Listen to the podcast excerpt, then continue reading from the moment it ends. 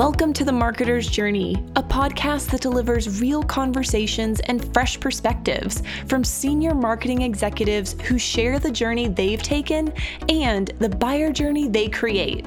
And now, here's your host, Randy Frisch. Welcome to the Marketer's Journey. Today, Andy Jolls and I sit down. Andy is the CMO at FastSpring, and this is his fifth CMO gig. We talk a lot about picking the right CMO gig right out of the gate here. But then we get into a really fascinating conversation on the second half of how do you know the company you join has potential? And that starts with understanding the total addressable market or our TAM. And Andy gives us some real specific examples of things that you can do to define your TAM, and from there, how you go about making sure that there is a category to build around, and some of the tactics that he's been able to do, of course, at FastSpring, and some of the opportunities that preceded. A great conversation about thinking strategically, making sure there's a market to be won. Here we go.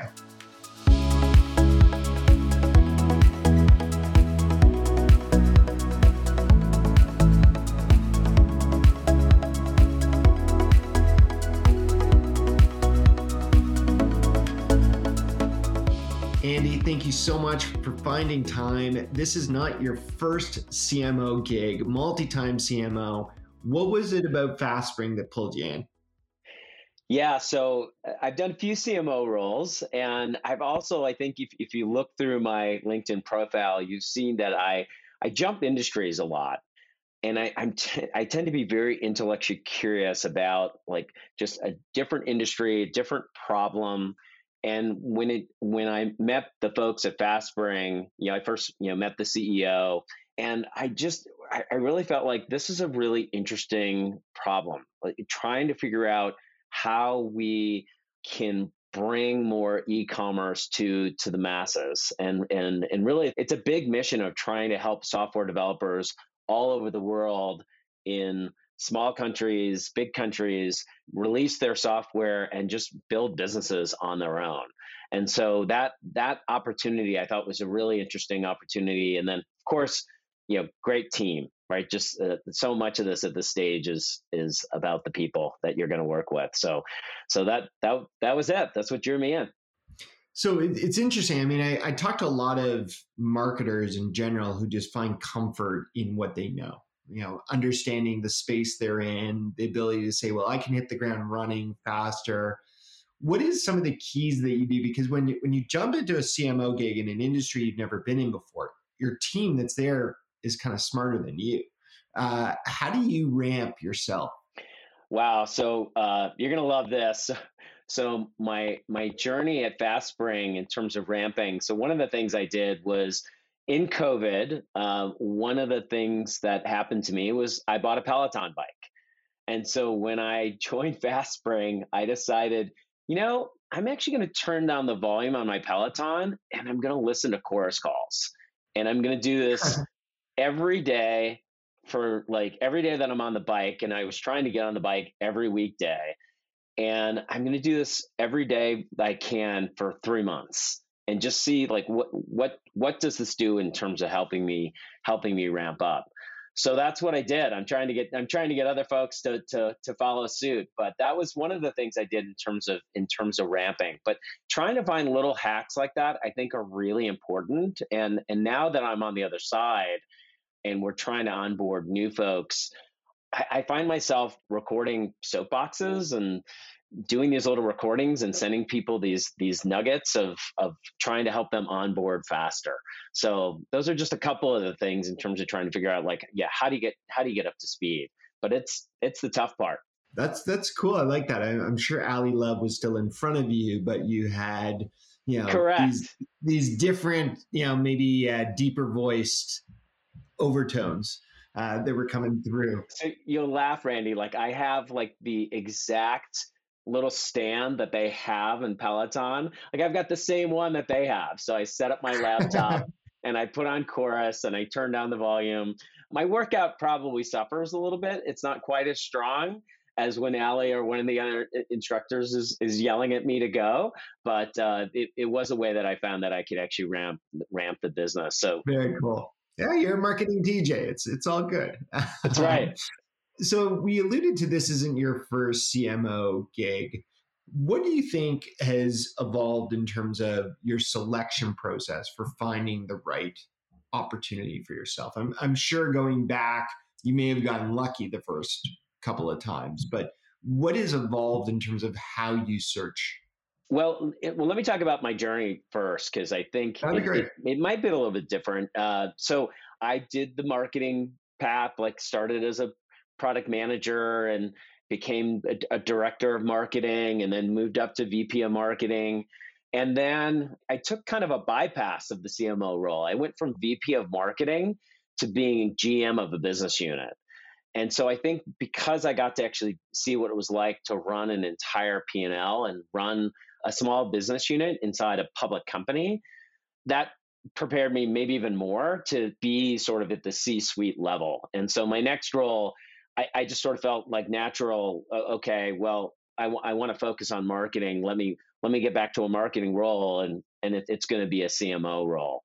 So that's the first part of your question. And then the second part of your question, I think the thing that uh, you know I, I'm always looking for a great business, a, a particular scaling problem that the business might be having. They're they're growing through they're going through some sort of growth pain, right? So I think that's really important for your listeners to think about is is what stage of company is really right for you. Like I don't think I'm really the right person at this point like 0 to 5 million. Like I just don't think like that's a different problem.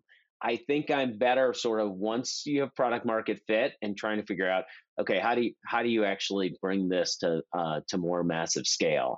And I've I've done it all. I've done the I've done the zero revenue piece and I've done up to 400 million. So I've seen sort of the gamut and and figured out okay I think I know what my sweet spot is. And that that would be the thing that I would encourage other folks looking at CMO roles is to you know a evaluate the product in the category b just figure out like where's your sweet spot where do you actually feel like you're you you fit best in terms of where the where the growth is interesting so you, you hit on sweet spot and, and when I when I was prepping for our call today, I, I looked at your LinkedIn, which you referred to, and your about me refers to being this B2B marketing leader. But yeah. if I go back, that first CMO gig you refer to is not a B2B gig. I mean, and, and it's a significant company, cooking.com. I mean, you don't become the CMO there, have success, and then just label yourself B2B. What was it that eventually allowed you to realize you're a B2B marketer and B2C is part of maybe your journey? Yeah. I, I so going all the way back, I actually started my career at Apple and HP doing B2B products. And uh, at HP, it was actually hardware. And so that was where I figured out, oh, I don't really love hardware that much. Let me get to the software side. And then getting to the software side, I, I realized, wow, I, I really like the consumer. So I did consumer for a while. But what happened to me at cooking.com was I realized, well, A, it, it wasn't that fun to compete against Amazon, being candid. But but also, eh, you know, I, I found that the folks that I was buying tools from I, I felt like, wow, this is really interesting. Like they're trying to solve a retargeting problem or a merchandising problem. You know, I was one of the first, I think, five customers for Steelhouse. Like I was just very intellectually curious to try out some of this technology, and I, and I was getting the bug. And then, but what I was seeing was, wow, the, the on the marketing side, these companies are really struggling. Like they're trying to do this in a very different way. And I thought, well, if I can take some of the B2C and pull that across to B2B, I'm probably going to have some success. So that's what I sought out to do. Very interesting. Very interesting. So as you look at at the stage, which you you hit on as well before, there's got to be a very different mentality around the type of leader you need to be at a company that's at you know three four hundred million versus zero to you know five as, as you alluded to.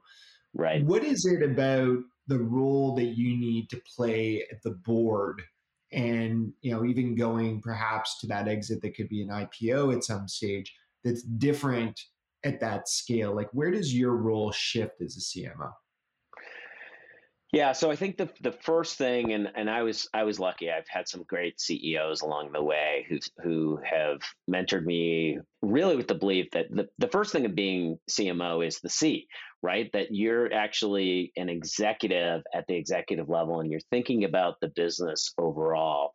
And and going back to the FICO position that I mentioned, where I was GM, I think that really helped me think about the business overall. So I'm not just thinking about marketing, I'm thinking about the overall business. And I think as a CMO, you, you really want to get good at and not just thinking like, what's the next dollar? Like, where would I invest the next dollar in marketing? But really thinking like, where would I where would I invest the next dollar in the business? Because it might it might not be in marketing. Um, and I know marketers don't want to hear that, but to me, that's the big difference between being a VP of marketing and a CMO is you're starting to think more about the, the entire business. I think the other thing that's really different in this role and sort of at my stage is so much more of it is just about building a great team. And the thing that I think about a lot now is is my coaching tree. I really think about that. I really think about like where where are the people that I'm helping to groom and I'm giving them an experience here? Where are they going to go? Because I'm realistic. I think people don't stay at companies for very long. I think the longest that I've stayed at a company is, you know, less than six years. So it's, you know, I, I don't look at folks anymore thinking like you're going to be here for, you know, this this company's on a on a 20 year ride and you're going to be here for the whole 20 years. Um, so how do I how do I help people you know get to that? And I'll tell you, so one of the things that I have in terms of recruiting is I want everybody who joins my team to be asked to be on a panel. That's what they need to aspire to.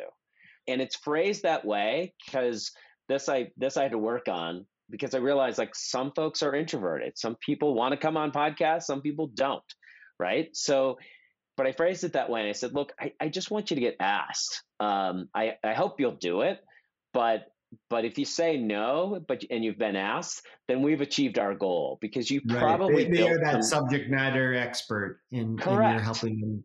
Very exactly. Yeah. Well, Andy, we're, we're going to take a short break here. We'll come back. We'll talk a little bit more about that other part you hit on, which is focusing on the business as a whole as a CMO right after a break on the marketer's journey. Want to improve the buyer journey for your customers and your prospects? Look no further than our presenting sponsor, Uberflip. Named a leader in content experience by G2 and a leader in content activation by Forrester, Uberflip will help you accelerate every buyer journey by creating bingeable experiences that will allow your prospects to consume more content faster. Companies like Trimble, Wiley, and 3M are using Uberflip to power their go to market strategies and we created one just for you. Head to uberflip.com/journey to see how Uberflip can help you leverage the power of personalized content experiences.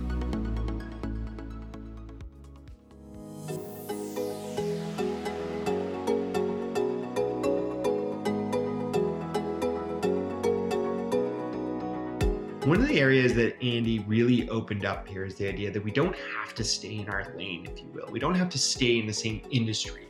And the opportunity for us is to think about problems that we're passionate about being solved. The key, though, is coming in and understanding through the information that pulses through your organization. He gave the example of listening to those chorus calls, those phone calls from customers. I think when we come in with that open lens, it brings new ideas, fresh blood into the company and allows us to listen in ways that our own team may actually be ignoring.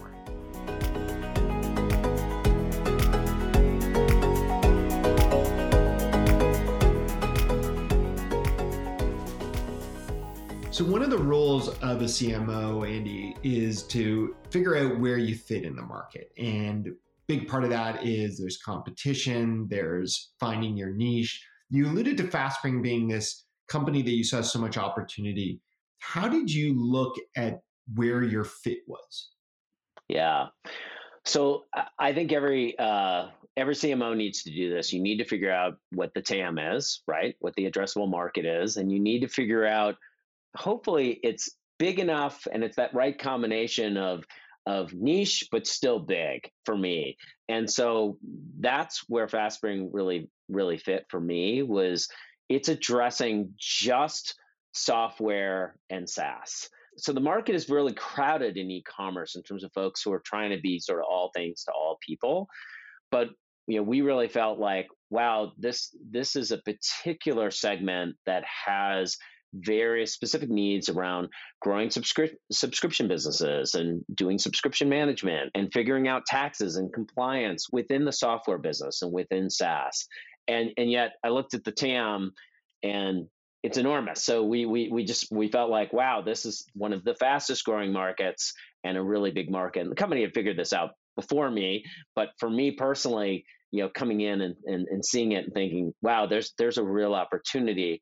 But it's also a positioning challenge. You have to go to the marketplace and say hey we we don't do physical goods. That's not what we do.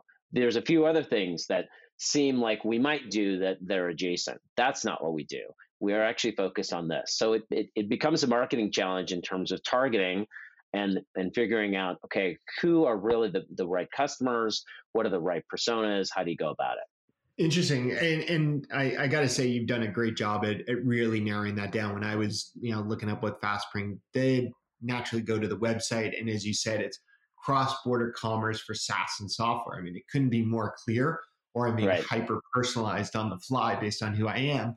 But uh, but I think that is really you know that important element that comes off that TAM piece. I'm curious when you go about establishing that TAM. What are some of your basic tips for people because I think that's often a daunting strategy. Some people kind of shrug off the TAM slide of their deck, and some people really go deep into a process. What are some of your basics? Uh, and I wish I had, I wish I had a playbook that I could give to folks on this that, that was, you know, that was really refined. But, but a lot of it ends up being an analytical exercise. To me, this kind of comes back to the interview questions that I used to get back in grad school. You know, they'd say, "Well, how many gas stations are there in the U.S.?" and and they were less interested in the answer and more th- like, you know, how are you going to think about the problem? So I, I think whatever market you're going into, you're trying to think about, okay, how would I attack this problem? Where could I actually get data? how can i actually find this you know find this out so for us in software businesses and saas businesses we're looking for information that shows us it's like can we can we actually comb the internet and find examples of companies that have pricing pages you know maybe that's an indication so pulling together you know uh, some of the information that we can sort of get creative on and then there's a lot of, of, of published information it's always worth it to invest it. I think sometimes marketers, especially, will look at a, a study that they'll see that's you know two thousand dollars that's going to help them get to the TAM, and they'll think that's too pricey.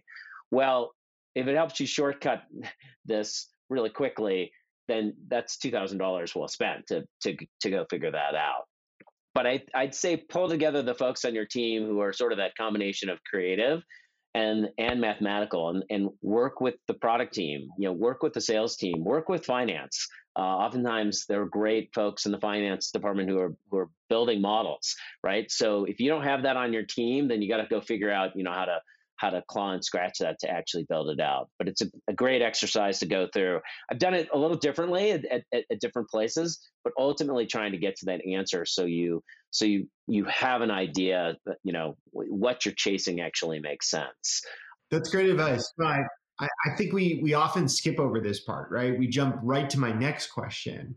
Mm. Um, but it, but you've given us some really important tips in terms of actually understanding who are we going after beyond the persona like how many of these people are there? Where do we find them? You know my other question there is you know how do you balance wanting to be part of a big pond or you know the big fish in a smaller pond if you will? And what i mean by that is again in the space you're in e-commerce i mean there are massive giants like a Shopify out there. Sure. Is it tempting to be in the same magic quadrant or wave that they may be in, or are you more focused on building this niche into its own category of sort? Yeah, and it might even lead to another uh, another question or debate. So I so I had a call with uh, you know with Forrester, and I walked through our ICP and just said, so you know these are developers. that we're talking to. Do you think that that's your ICP? Because we're we're trying to figure that out, and I think we we we figured out together like it's not really that's not who developers are looking at. They're not looking at Forrester. They're not looking at at Gartner. So really try, trying to figure out sort of what their what their focus is on. I think in terms of like thinking about the big pond and you and i have chatted about this a little bit which is sometimes i th- feel like we're not looking at at big enough of a pond in a in a way right so we're looking at it's like well my my competition is you know is Shopify and and yet I love like that the CEO of American Express still says that their competition is cash. Like right. I love that Netflix still says that their competition is sleep. Right? I love that they're thinking about it in in a much bigger way. And so I, I think oftentimes I've been getting into categories where people are very focused on just the players that are in the space. And I'll give you one more quick story about this was going back to my my FICO days, which is there are three big credit bureaus. And so everybody just thought like that's the world. And the US government decided like we need to make credit reports free for everybody. And they were freaked out right? They were like, oh, wait a minute, this is going to be like, this is going to impact our business model. And a journalist called me and said, hey, what do you think of this? And I said, if 80 million people, just 80 million people wake up tomorrow and actually know what a credit report is and a credit score is, then my job's been made easier. Right. Because right. now, like, a whole universe of people actually understand the category that had no idea and were not paying attention. So I think some of this is is really upon us to just to really educate around the category and to make folks understand hey this is something that we that you can do you can actually do it this way i think oftentimes marketers are missing that they're like oh i'm too focused on the on the competition and you and i could probably think of 20 categories where we see this two or three players in the space right and we're like there's two or three players but yet like that's not really what you're after. Like you're trying to get a, a massive amount of folks to understand that this category exists. Uh, it's it's such a great example. I, I know at Uberflip we talk a lot about our our biggest competition is someone using a CMS, even though we we don't want them to necessarily displace that. Just as to your point, we're not going to stop using cash. We're just going to you know, use this solution in more of those situations. And I, and I think that's such an important thing both to rally your own organization. You you came back to at the beginning of our combo this idea of onboarding. It's so much easier for someone to come into an organization and think about the disruption versus get overwhelmed Correct. about you know conquering Goliath. Correct. Yeah. Well, listen, this this is awesome, Andy. We're going to take one more short break. We'll have some quick questions for you before we wrap up here on the Marketer's Journey.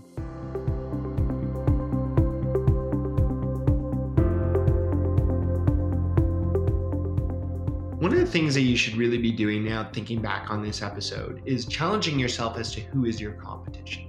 And Andy outlined this idea that your competition may not be your direct competitor, but it's the market. It's the old school way that people have approached a simple problem. If you think about jumping in an Uber, they had to dismiss the idea of jumping into a taxi cab. DocuSign had to get us to move away from signing and scanning documents on the fly. And I talk to my team, as I alluded to all the time, that our biggest competition isn't some of the small guys out there, it's the CMSs that just can't do the things that we can make possible.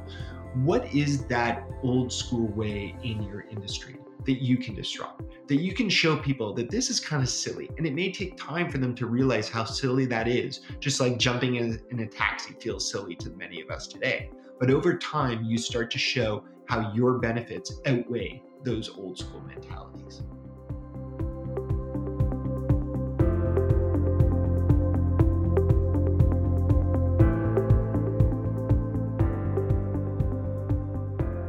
We are back here with Andy. Andy, we've unpacked your career journey, a little bit about buyer journey. Now let's hit you with uh, some personal journey and just how you think and how you tick. First rapid fire question for you here is thinking about that next marketing leader. And I loved your answer before around ensuring that you create these subject matter experts. But I'm curious if you think that next CMO on your team, are they an expert in one area or are they more of a generalist in marketing? So they're going to start as an expert in one area. They've got to create a specialty, but then pivot and build other specialties and ultimately, become a generalist. Love that. Yeah, I, I really agree with that. This idea of you know hone in on a skill, make sure you love what you're in in the first place. So as, as you think of things that marketers do in your team, what's just one thing you wish they did more every day? Oh, probably just study a little bit more. Kind of alluding back to the to the Peloton chorus example. That's probably just the thing that for not just my team but across all the teams, I just wish folks would uh, would study a little bit more. It's so true. I mean, the the more we know, the more context we have, the better marketers we can be. Whereas many of us just try and go and you know get out that first campaign too quickly. Let me let me just elaborate on that answer a little yeah, bit. Yeah, go for it. Which is, I, I think I would say, I would say model more. I think that my team, if they're listening to this, they they would say, "Gosh, that's that's your real answer." Like you want us to go find peers who are doing what we're doing, but they're a year ahead of us, and you want to model that behavior so that's that's another thing that I think is really really big for me. I like that. I like that. Uh, definitely learn from others. So speaking of modeling, what content marketing stands out, and do you wish your team modeled more after? What What are the traits of content that gets you to click? Oh boy, it's really just deeper. You know, I, would say just really trying to go deeper. I think the the big problem with content today is most of it seems very very surface and surface oriented or surface level or it's um it's not selfless enough i think that's the other piece of it too which is really developing content that you're not trying to get to your sort of ultimate goal like oh wait i'm really just trying to pitch this this thing over here and that's what i'm going to try to build content this was one I learned from the head of digital at at Starbucks back in my my cooking days. They they built their system to be credits and debits, and every time that they didn't talk about themselves was a credit, and every time they talked about themselves was a debit. And they basically said like a rule is like more credits than debits. So I, I think that's the thing that you know I just I want to see a little bit more of in content and push my team to do that. That's beautiful. I like that analogy a lot. Uh, it goes to show we can learn so much from B2C and pull it over to B2B. Uh, yeah. Last one for you, maybe the hardest one always is uh, we've talked about different journeys more on the professional side, but how do you take a break as a CMO for family, for yourself? And you know, maybe within that, where, where are you hoping to travel to next now that we can start to do that again? Yeah, so um, so I've done quite a bit of traveling, and and my wife and I have succeeded in giving the travel bug to our kids.